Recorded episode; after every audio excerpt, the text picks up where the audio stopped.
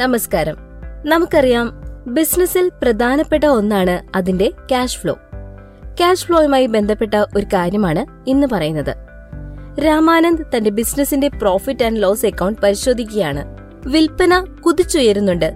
Business നല്ല ലാഭം കാണിക്കുന്നു. ഓരോ വർഷവും ലാഭം കൂടുകയും ചെയ്യുന്നു. എന്നാൽ ഈ ലാഭമെല്ലാം എവിടെ പോകുന്നു? വലിയ ലാഭമുണ്ടെങ്കിലും ബിസിനസ്സിൽ ഇത് പണമായി കാണപ്പെടുന്നില്ല. എപ്പോൾ നോക്കിയാലും പണത്തിന് ഞെരുക്കമാണ്. എന്താണ് ബിസിനസ്സിൽ സംഭവിക്കുന്നത്?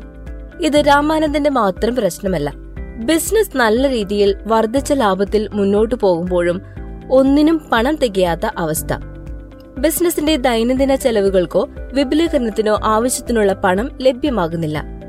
എന്നാൽ അതേസമയം ഇത്രയും വിൽപ്പനയില്ലാത്ത വലിയ ലാഭമില്ലാത്ത ചില ബിസിനസ്സുകളിൽ പണം ആവശ്യത്തിന് കാണുകയും ചെയ്യാം.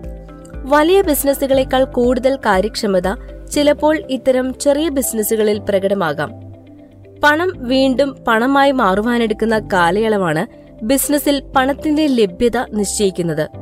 പണം അസംസ്കൃത വസ്തുക്കളായി മാറുന്നു പിന്നീടത് ഉൽപ്പന്നമായി പരിവർത്തനം ചെയ്യപ്പെടുന്നു ഈ ഉൽപ്പന്നം ഉപഭോക്താക്കൾക്ക് വിൽക്കുന്നു ഉപഭോക്താക്കൾ പണം നൽകുന്നു. ഈ പ്രക്രിയയുടെ കാലയളവ് കൂടുതലെങ്കിൽ പണം ബിസിനസ്സിലേക്ക് തിരികെ എത്തുവാൻ സമയം കൂടുതലെടുക്കും. ക്യാഷ് ആൻഡ് ക്യാരി മെത്തേഡ് ആണെങ്കിൽ ബിസിനസ്സിൽ പണത്തിന്റെ ലഭ്യതയ്ക്ക് യാതൊരു കുറവും ഉണ്ടാവുകയില്ല. അവിടെ ഉൽപ്പന്നം വിൽക്കുകയും അപ്പോൾ തന്നെ പണം ഉപഭോക്താവിൽ നിന്ന് ലഭിക്കുകയും ചെയ്യുന്നു. ഉപഭോക്താക്കൾക്ക് ക്രെഡിറ്റ് നൽകുന്ന ഒരു ബിസിനസ്സിൽ ഉൽപ്പന്നങ്ങളിൽ നിക്ഷേപിക്കുന്ന പണം തിരികെ എത്താൻ കാലതാമസമെടുക്കും. ഉൽപ്പന്നങ്ങൾ നിർമ്മിക്കുവാൻ ആവശ്യമായ അസംസ്കൃത വസ്തുക്കൾ ഉടൻ തന്നെ പണം നൽകിയോ അല്ലെങ്കിൽ കുറഞ്ഞ ക്രെഡിറ്റ് പീരീഡിലോ ആണ് വാങ്ങുന്നതെങ്കിൽ വിൽപ്പന നടത്തി പണം ബിസിനസ്സിലേക്ക് വരുന്നതിന് മുൻപേ തന്നെ ക്രെഡിറ്റേഴ്സിന് പണം നൽകേണ്ടതായി വരുന്നു. കൂടുതൽ പണം അസംസ്കൃത വസ്തുക്കൾ സ്റ്റോക്ക് ചെയ്യാൻ വിനിയോഗിക്കുമ്പോൾ അത് ഉൽപ്പന്നമായി മാറി വിൽപ്പന നടന്ന് പണം തിരികെ ലഭിക്കുവാൻ കാലതാമസമെടുക്കുന്നു കുറഞ്ഞ ക്യാഷ് സൈക്കിൾ പ്രസക്തമാകുന്നത് ഇവിടെയാണ്. ഉൽപ്പന്നങ്ങളിൽ നിക്ഷേപിക്കുന്ന പണം എത്രയും വേഗം ബിസിനസ്സിലേക്ക് തിരികെ എത്തണം. ബിസിനസിന്റെ പുരോഗതിക്ക് ഇത് അനിവാര്യമാണ്. ക്രെഡിറ്റ് പീരീഡ് കൂടുതൽ നൽകി വിൽപ്പന ഉയർത്തുമ്പോൾ ബിസിനസ്സിൽ ലാഭം കൂടാം. പക്ഷേ പണത്തിന്റെ വരവിന് കാലതാമസം വരുന്നു. എന്നാൽ കുറഞ്ഞ ക്രെഡിറ്റ് പീരീഡ് ഉപഭോക്താക്കൾക്ക് അനുവദിക്കുമ്പോൾ പണം വേഗത്തിൽ തിരികെ എത്തും.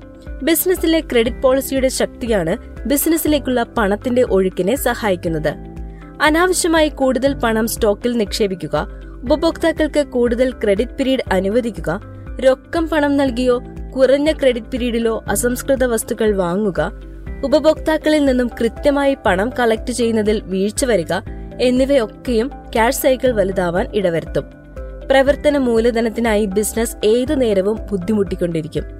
ബിസിനസ്സിൽ കുറഞ്ഞ ക്യാഷ് സൈക്കിൾ നടപ്പിൽ വരുത്തുക വ്യത്യസ്ത തന്ത്രങ്ങളുടെ ഒരു സങ്കലനമാണ് സ്റ്റോക്കിലുള്ള നിക്ഷേപം മുതൽ ഉപഭോക്താക്കളിൽ നിന്നും പണം കളക്ട് ചെയ്യുന്നത് വരെയുള്ള വിവിധ പ്രക്രിയകൾ കൃത്യമായി പ്ലാൻ ചെയ്ത് നടപ്പിൽ വരുത്തുമ്പോൾ അത് സാധ്യമാകുന്നു.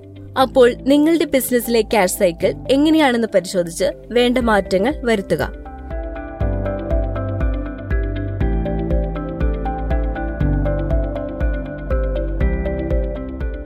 ധനം ഹൺഡ്രഡ് പേ സ്ട്രാറ്റജീസിന്റെ അറുപത്തിയൊന്നാമത്തെ എപ്പിസോഡാണ് ഇത്. കഴിഞ്ഞ സീരീസ് എല്ലാം നിങ്ങൾ കേട്ട് കാണുമെന്നും നിങ്ങളുടെ ബിസിനസ്സിൽ ഉപകാരപ്പെട്ടിട്ടുണ്ടാകുമെന്നും കരുതുന്നു. ഈ podcast series Dhanam online dot കോമിൽ മാത്രമല്ല Google podcast Spotify Apple podcast Amazon music Jio Saavn Gaana എന്നിവയിലും നിങ്ങൾക്ക് കേൾക്കാവുന്നതാണ്. ബിസിനസിനെ കുറിച്ച് കൂടുതൽ അറിയാൻ ധനം പബ്ലിക്കേഷൻസിലൂടെ ഡോക്ടർ സുധീർ ബാബു പുറത്തിറക്കിയ കേരളത്തിൽ വ്യവസായം തുടങ്ങാൻ അറിയേണ്ടതെല്ലാം എന്ന പുസ്തകം നിങ്ങളെ സഹായിക്കും. പുസ്തകം നിങ്ങൾക്ക് സ്വന്തമാക്കുവാൻ വാട്സ്ആപ്പ് ചെയ്യേണ്ട number nine zero seven two five seven double zero five one. പ്രശസ്ത ട്രെയിനറും ഡിവാലർ മാനേജ്മെന്റ് കൺസൾട്ടന്റ് മാനേജിംഗ് ഡയറക്ടറും നിരവധി ബെസ്റ്റ് സെല്ലറുകളുടെ രചയിതാവുമാണ് ഡോക്ടർ സുധീർ ബാബു. അദ്ദേഹത്തിന്റെ ബിസിനസ് തന്ത്രങ്ങളാണ് നമ്മൾ പങ്കുവച്ചുകൊണ്ടിരിക്കുന്നത്. അപ്പോൾ അടുത്ത എപ്പിസോഡിൽ കാണാം. ബൈ.